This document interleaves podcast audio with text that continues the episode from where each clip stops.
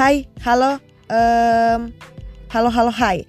Oke, jadi aku adalah yang punya podcast ini, Manusia Bumi. Kenapa namanya Manusia Bumi? Karena aku hanya seorang manusia yang tinggal di bumi.